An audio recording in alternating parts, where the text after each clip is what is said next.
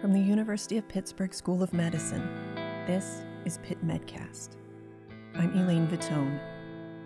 In this episode, as part of our magazine's Tough Questions series, we explore a sensitive topic intimate partner violence. A warning this episode discusses sexual assault and other violence that some listeners might find troubling.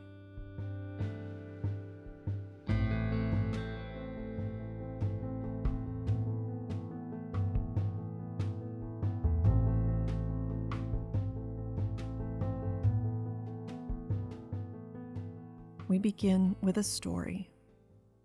Years ago, physician Elizabeth Miller was working in a family medicine clinic.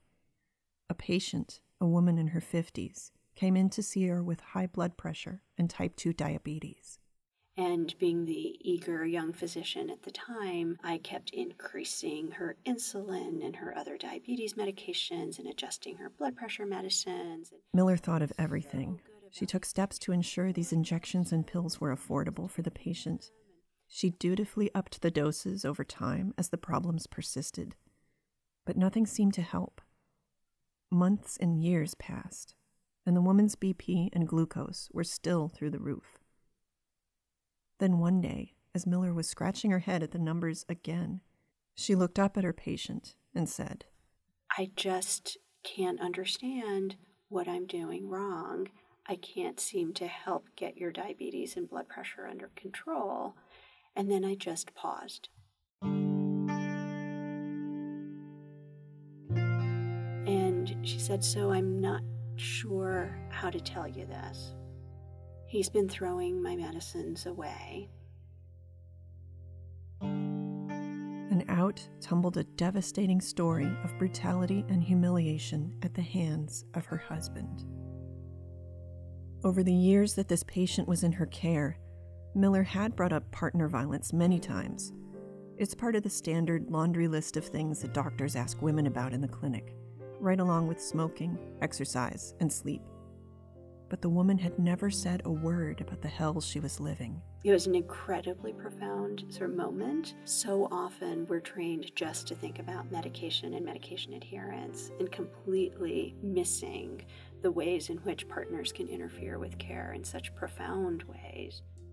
And it was amazing to be able to walk this journey with her, to be able to connect with our advocate, to be able to start to offer some ways in which you could think about increasing her safety, getting better control you know, over not only her health conditions, but her life as well.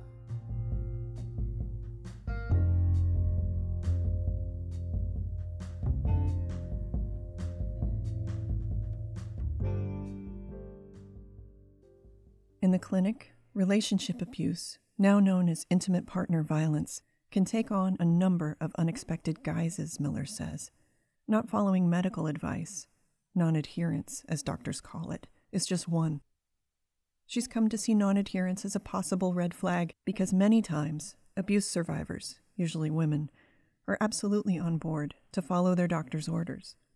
But their partners are trashing their pills, for example, or sabotaging the car on the day of the appointment, or threatening violence if they go. One in three women in the United States have experienced physical or sexual violence from a partner at some point in their lifetime. Those numbers don't even include non physical forms of intimate partner violence, like controlling behavior or emotional abuse. All forms of intimate partner violence can have devastating effects on health, both in the short term and the long haul survivors have much higher rates of depression, anxiety, post traumatic stress, substance abuse, and disordered eating. They have more unintended pregnancies and sexually transmitted infections, including HIV. They're more likely to develop chronic pain and autoimmune disorders. And, as in the case of the woman from Miller's story, survivors often have little control over how well they manage whatever chronic health conditions they may face. Miller, a pediatrician who specializes in adolescent medicine, is a Pitt Professor of Pediatrics, of Public Health, and of Clinical and Translational Science, as well as Director of Adolescent and Young Adult Medicine at UPMC Children's Hospital of Pittsburgh. She came to Pitt in 2011 joining one of her scholarly heroes. My name is Judy Chang. I'm an associate professor in the Department of Obstetrics, Gynecology, and Reproductive Sciences. Have a secondary appointment in general internal medicine at the Institute for Clinical Research and Education. Between them, Chang and Miller have several decades of experience as women's healthcare providers and community advocates, as well as researchers investigating how social situations affect women's health. Recently, I sat down with these two Pitt experts to discuss how doctors and the community at large can better help survivors. They explained that physicians are extremely well positioned for this. The clinic can serve as a safe, accessible, and confidential hub for information and support. And yet, Chang and Miller have found that the standard way doctors are trained to broach the subject of intimate partner violence is missing the mark. The pair have devised a new strategy that they've shown to be effective at preventing women from falling through the cracks.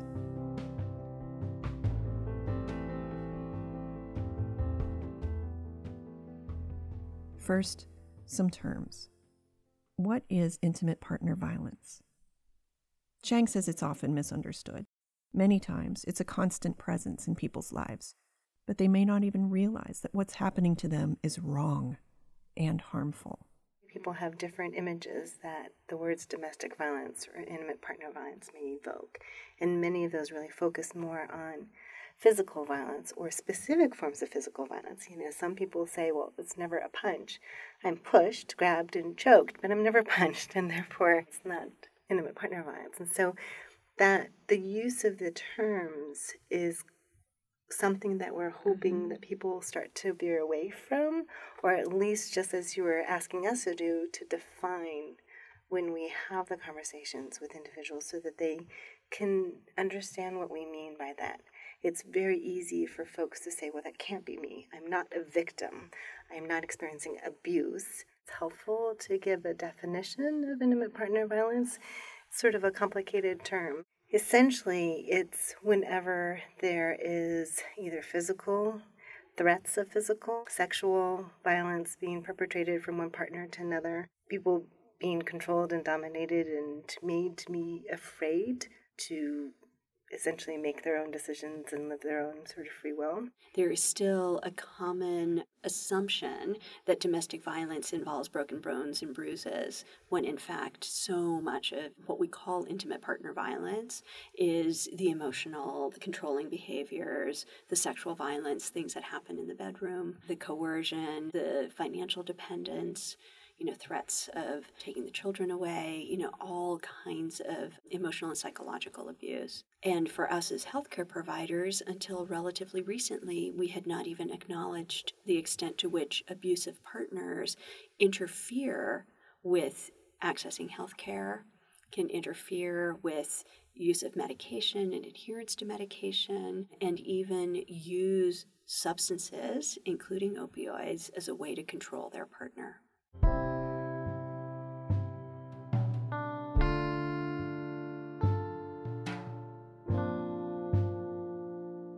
What are some of the newer forms of intimate partner violence in the 21st century? There is a new phenomenon that you can sometimes hear the term called cyber abuse or cyber stalking, and that's the use of technology to control the other person. That can involve monitoring, you know, different technologies that will monitor, track where people are, monitors their interactions, getting login and passwords so that they can monitor and control their communication. But also, in terms of the social media, the threats of posting things that would be psychologically, professionally, or socially detrimental, the use of information against them, the framing of information in ways that could be used against a person. Those are some of the new flavors that we're seeing in terms of intimate partner violence. Miller stressed that cyber dating abuse is especially prevalent among young people. In one study, the team surveyed adolescents seeking care in confidential clinics in their high schools. And over 40% of the young people, both boys and girls, were reporting experiences of cyber dating abuse in the last three months. And so, incredibly prevalent. And there's a certain routinization, normalization of these kinds of behaviors, you know, as well, and sort of saying things via text that you would never actually say to somebody to their face, which ends up being very, very hurtful. And so, among the projects that we've been working on is how do you help parents, adult allies, healthcare providers to actually talk to young people about healthy ways to use social media as well. Emerging literature suggests that incidence of intimate partner violence is exceedingly high among sexuality and gender minority individuals. And while we don't totally understand all the mechanisms, like why is it that that is higher, why the victimization is so high, it is probably related to experiences of discrimination and marginalization. It is also true that Native American women, for example, experience a much higher prevalence of intimate partner violence. And I think paying attention at the very local community level to factors that contribute to increased levels of violence. That this isn't intimate partner violence just in isolation, but it's nested within histories of oppression, nested within multiple other forms of violence and trauma. And we can't really tackle prevention of violence against women without addressing these other layers of ways in which we have hurt and harmed others.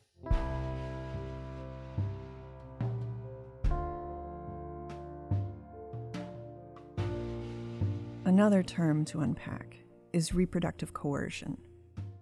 So, reproductive coercion is a constellation of behaviors, often in the context of heterosexual sexual relationships, where a male partner will be explicitly attempting to impregnate his female partner against her wishes.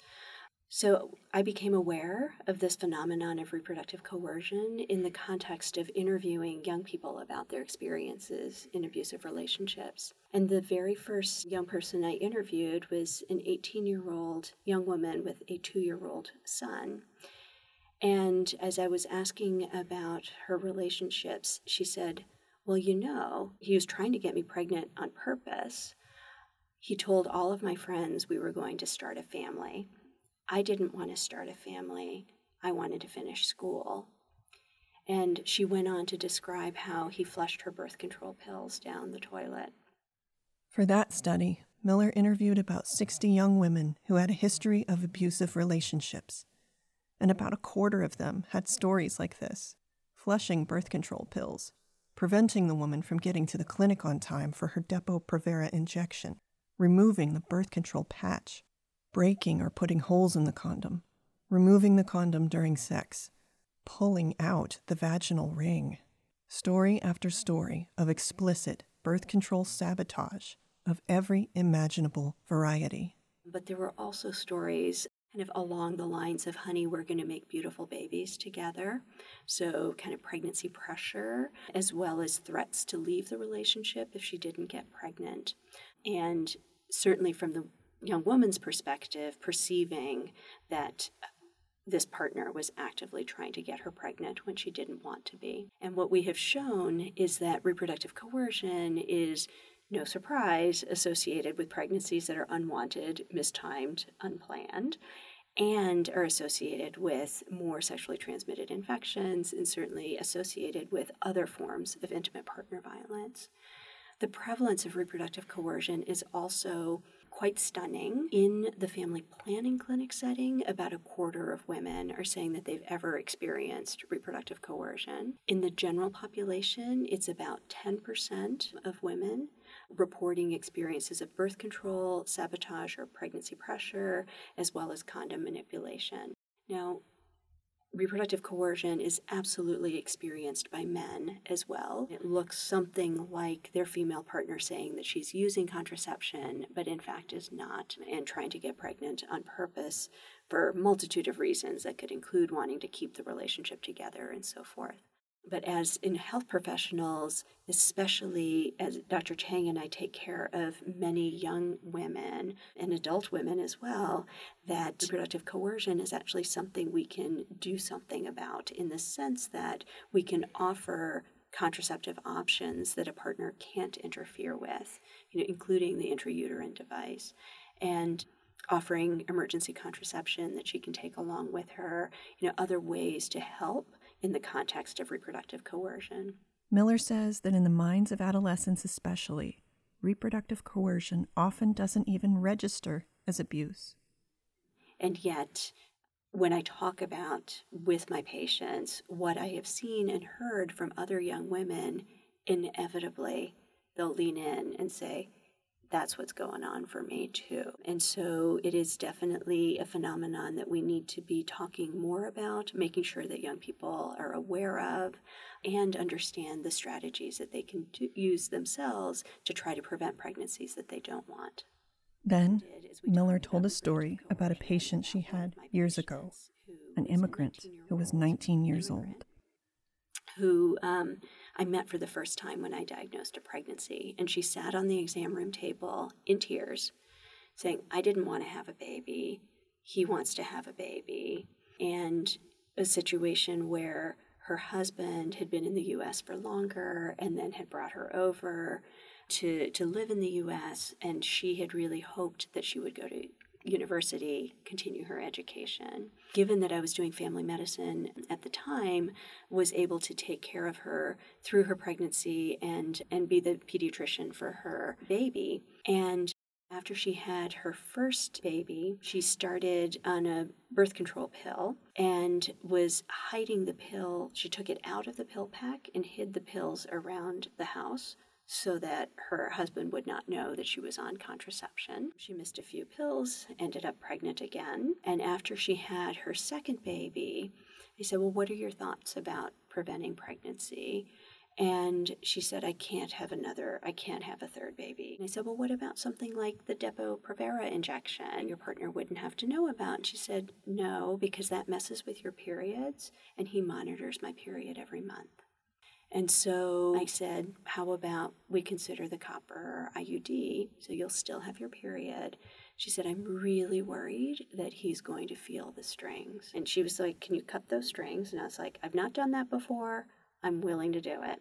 And so we actually placed this copper IUD without the strings, telling her that when it was time for her to have that taken out, it may require a little bit more of a procedure. About five years into our primary care relationship, she came in one evening just as I was getting ready to leave the office and said, Liz, you've been talking to me about this all these years. And he threw a chair at me this evening. It's the first time it's gotten physical, and I know that you can help. And we called the hotline, got a victim service advocate immediately. And she had packed her bags, came with her two daughters, and left with the victim service advocate to go to shelter. And so it was really such an important lesson about listening to our patients, partnering with our patients, but also allowing our patients to guide us towards harm reduction strategies that I would never even have thought about.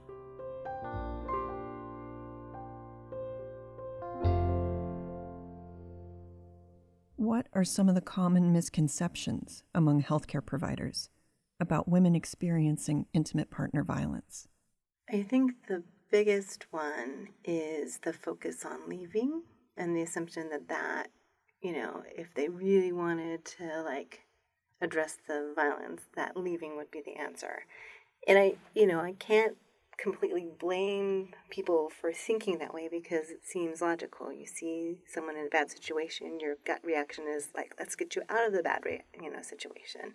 Um, the challenge with that, though, is that it's not always the safest thing. It's not always feasible. It's not always what would be meeting all of the other needs and issues that that person may be dealing with in terms of financially, socially, issues around obligations with to our children, to you know other family members, connections with community, and other things that one might rely on for that relationship, as well as the very real issue of being in love with that person who is likely not always behaving in this way. And so therefore there's this concept of it being like a like a Dr. Jekyll and Mr. Hyde situation where, you know, once in a while that monster comes out who is not the person you fell in love with. But, you know, if there could only be some way to exorcise that demon, then that would be the thing that they're working towards. And so all of those things make it complicated and make leaving not always the desired thing, but it's also not always the safest thing. And we've seen that associated quite honestly with the homicide statistics. And so across the states in general, between about 30 to 35% of women who are murdered are murdered by either a current or former intimate partner. It's very different than who murders men. About mm-hmm two to three percent of those who murder men are actually their intimate partners, former or current. So in general, a huge suspect in any woman and any murder of a woman would be a partner, a current or former partner. What we've seen is that leaving can sometimes escalate that.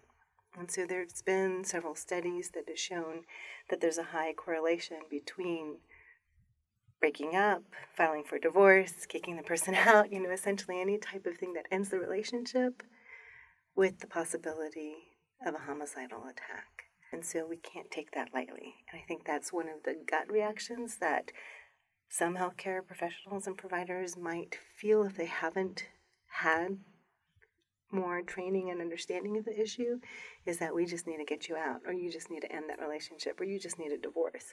It's not so easy, and it's not always the safest advice. Of course, you can't help someone unless you know that they need it. And doctors do ask women this all the time Do you feel safe in your relationship? That's sort of the standard question. But Chang says that this go to script isn't cutting it even the word safe, are you safe, can sometimes be misunderstood. You know, how, what do you mean by safe? I'm safe at this moment.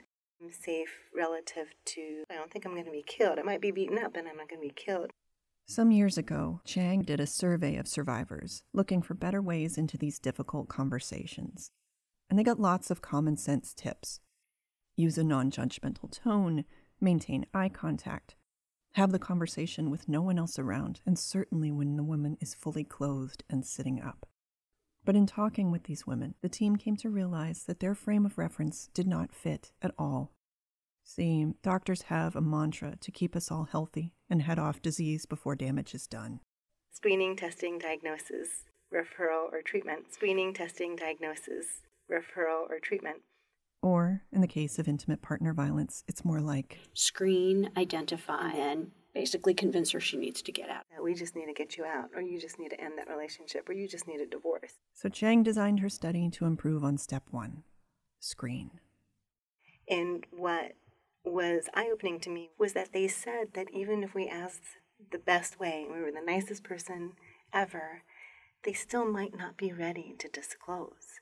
It's just hard it's scary, it's hard. They may not have said it out loud to even themselves before. And so, what they wanted us to recognize is to have patience, but to also give them the information and resources and support without requiring the disclosure. So, to not keep all of that information hostage to the yes answer, but instead make it freely available so that they can be welcomed to that information and then use it when they're ready. And so that was an aha moment for me because I was trained in the preventive medicine model of screening, testing, diagnosis, referral, or treatment. And that didn't fit in that. This whole concept of, you know, maybe I don't need to know the diagnosis. Maybe the patient actually needs to know that she can make her own diagnosis.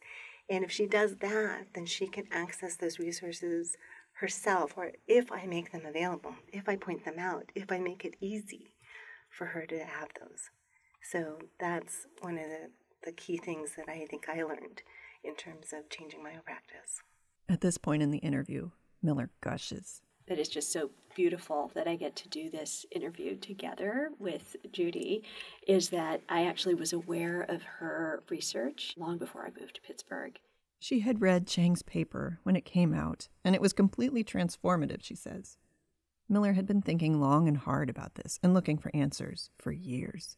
So for me, back in the early 2000s was when I too had been trained in the screen, identify, and basically convince her she needs to get out of the relationship. Right. right? And I say it now going, wow, what were we thinking? Right? But that was how I was trained. So here I am sitting in the early 2000s with a 15 year old girl who had come in for a pregnancy test. Her pregnancy test was negative. She was not using any birth control. I automatically assumed she needed to be educated on her birth control options. And along the way, I asked her the adult, you know, domestic violence question Do you feel safe in your relationship? And she was like, Huh. And I was like, Well, can you get your boyfriend to use condoms? And she's like, Sometimes. And I handed her a brown bag full of condoms and I said, It's important to talk to your boyfriend about using condoms every time. And when you're ready to decide what you want to use for birth control, come back and see me. I'm here every Thursday evening. And two weeks later, she was in our emergency room having sustained a severe head injury, having been pushed down the stairs by her boyfriend. And so, like, there it was, right, staring me in the face, and I had completely missed this which was really what prompted my commitment to trying to study this. So Chang's 2006 paper was like a lightning bolt. This was exactly what Miller had been looking for.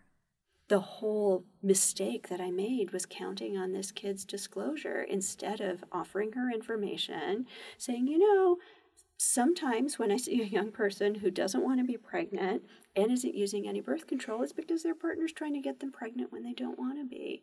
And here's some information, and I'm here to talk about this kind of stuff. And take some extra information for your friends. We're offering this information to all of our patients because far too many of our patients have experienced unhealthy relationships that have a huge impact on their health and well being. And maybe this information is relevant for you.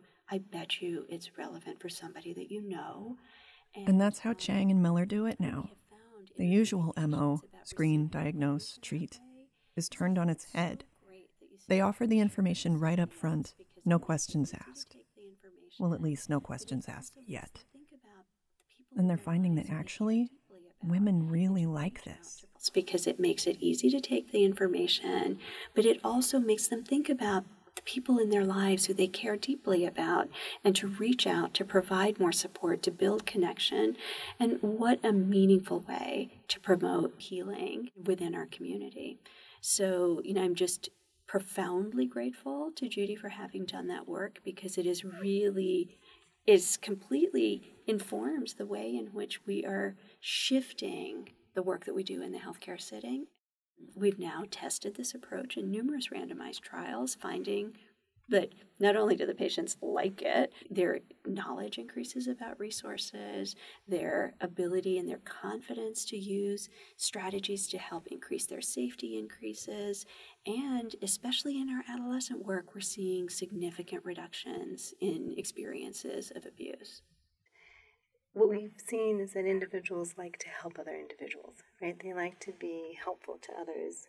Many of the women who participate in our studies with really about intimate partner violence will say that the main reason why they're participating is not because of any type of incentive that we're giving, but because they want to help other people experiencing this too. And so this type of approach empowers everybody to become an advocate and empowers everybody to be an educator. It empowers everybody to be a supporter because we're giving this to everybody. There's another common misconception that crops up a lot when Chang and Miller talk to their fellow doctors.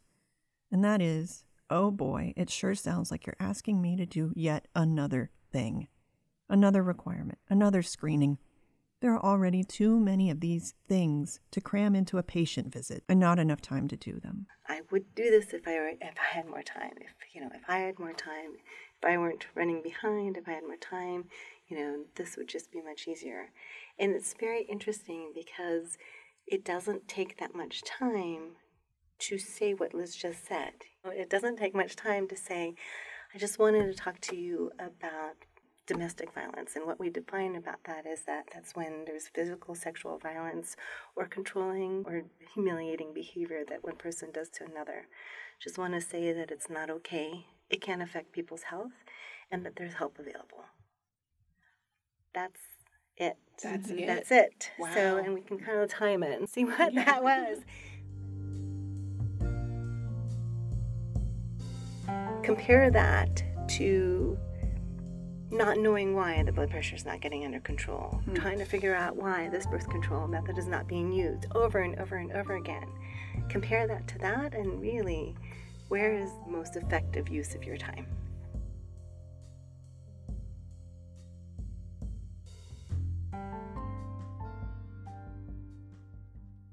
Chang has studied what motivates people to finally tell someone what's going on and ask for help. And initially, the team used a tried and true framework in medicine. It's called behavior change theory, and scholars have applied it to all sorts of things, like weight loss and smoking. But Chang's team found that intimate partner violence, for all its devastating effects on the body and mind, does not fit this tried and true model in medicine because survivors aren't the ones with the pathological behaviors, their abusers are. And when the team asked these women what kinds of things nudged them toward the on ramp to safety, three common threads emerged. One, awareness.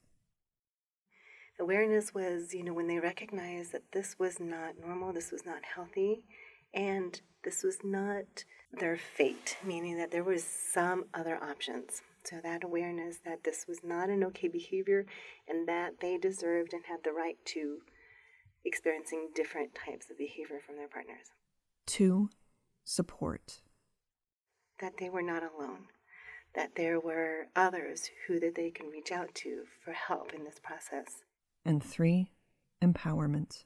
Meaning that they could have agency, that they could take a step to actually get themselves towards something looking more like the type of safe experiences and situations that they're hoping for. What we realized is that all of those three domains were things that healthcare providers can do. Like we can actually influence and provide something that addresses each one of those. The educational component by doing universal education for their awareness, the supportive component by saying we're always here, whatever you decide, you can always come back. There's an open door, here's our hours, here's the way to reach us when it's after hours. You know, this is us and we're here. And the empowerment. You can do things. Let me give you things that might be helpful for you to do. Let me help you brainstorm what you can do for yourself. Let's see if we can figure out a safety plan or some safety promoting behaviors and let's see if there's some of those that resonate with you that you think you can take a little step towards. So I think that if we as clinicians reframe our goals around intimate partner violence to help ourselves move away from that idea of I have to get a disclosure and I need to then get them out of this relationship, right? That sort of rescue fantasy. That shift for us, I think, as clinicians, puts us in a place for that I hope is why we got into the healing profession in the first place. And being able to partner with our patients in this way, I think is so different than a simple, you know, screening and disclosure and referral. Once, Chang did a study with a focus group. These were all women who were survivors of abuse. They were living in a shelter at the time. And one day, a young woman in the group said that she loved her doctor. And then she shared what happened when she finally disclosed to him that her husband was physically abusing her. And he had paused and really looked at her and said, I am so sorry. He said, I have to admit, I don't know much about this topic, but I am willing to learn with you. So, can you tell me everything you learn so that I can not only help you, but help other people who are experiencing this too? And it was just like there was this huge, oh my God, going all around the room where all of the women were just like, wow, what's his name? He sounds fantastic. And so it was universal in terms of the reaction. It doesn't take much. You don't have to be an expert. In fact, not assuming that role of expert is probably helpful. Being able to have the humility to say, what do you need? Help guide me. Let's work together so that we can go through this together if they learn the skills on how to truly partner and how to really have relationship centered communication and interactions with their patients, then they'll be able to do this. You know, they'll be able to do this.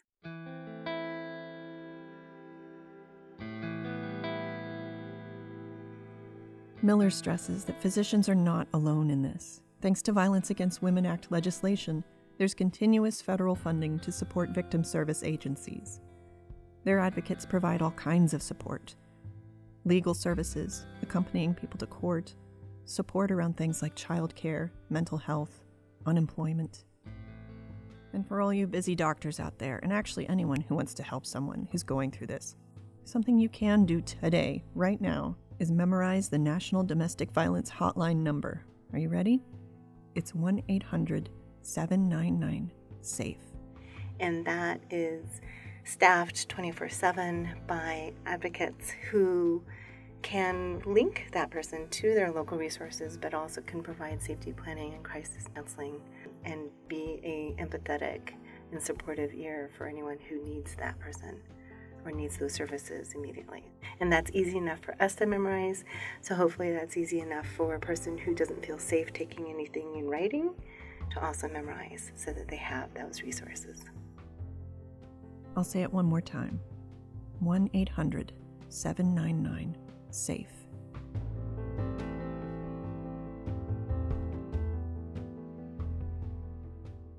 Our prevention efforts are absolutely critical, and we need to start talking early and often with our children about the expectations of healthy relationships and what healthy relationships look like.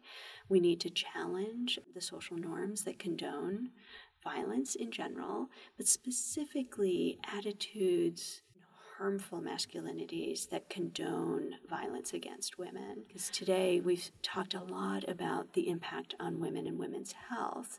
And while it is true that men experience intimate partner violence as well, the disproportionate number of people in our country who experience intimate partner violence are women, and that violence is being perpetrated by men.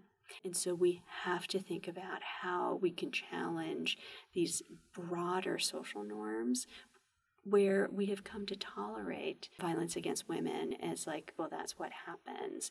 And it has been heartbreaking for me to work with middle school and high school students where a preponderance of young people already think that violence against women is just normal. And we need to change that script and change it urgently.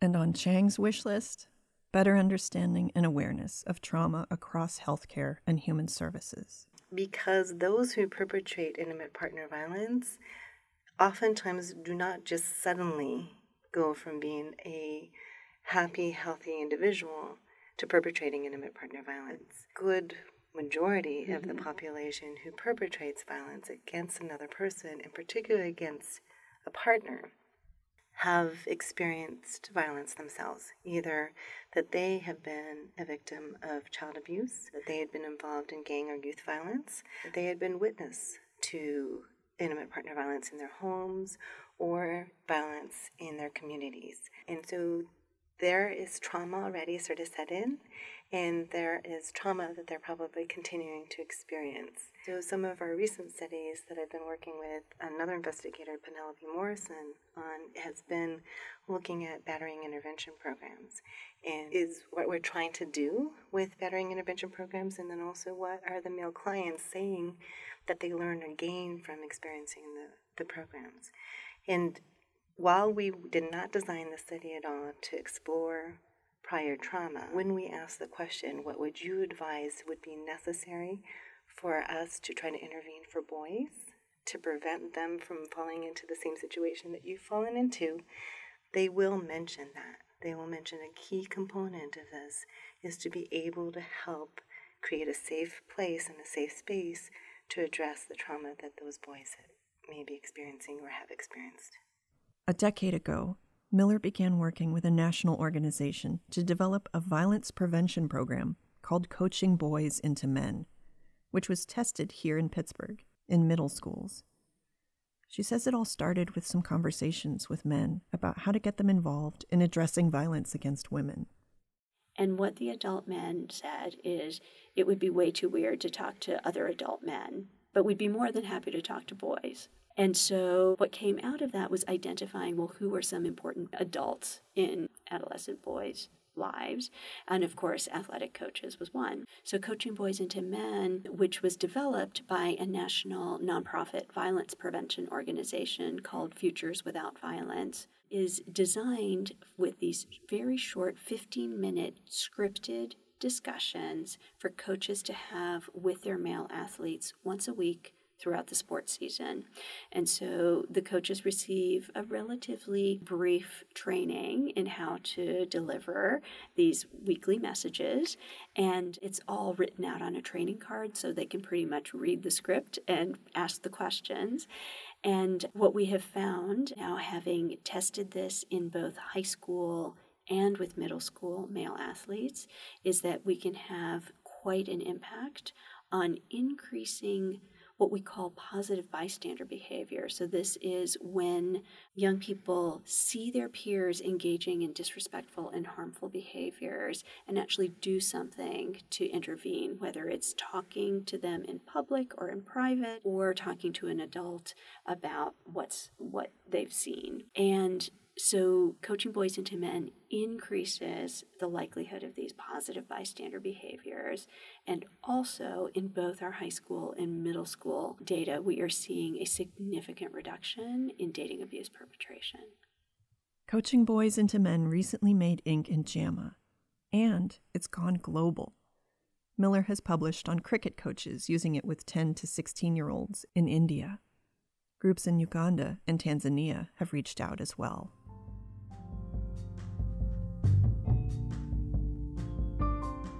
Thanks for listening. A print version of this interview is in our magazine, Pitt Med. Visit pittmed.health.pitt.edu. That's Pitt with two T's. This episode was produced by Maya Best and yours truly, Elaine Vitone. Our executive producer is Pitt Med Magazine editor in chief, Erica Lloyd. Our music was by Blue Dot Sessions. Pitt Med magazine is published by the University of Pittsburgh's Office of University Communications and Marketing and the School of Medicine.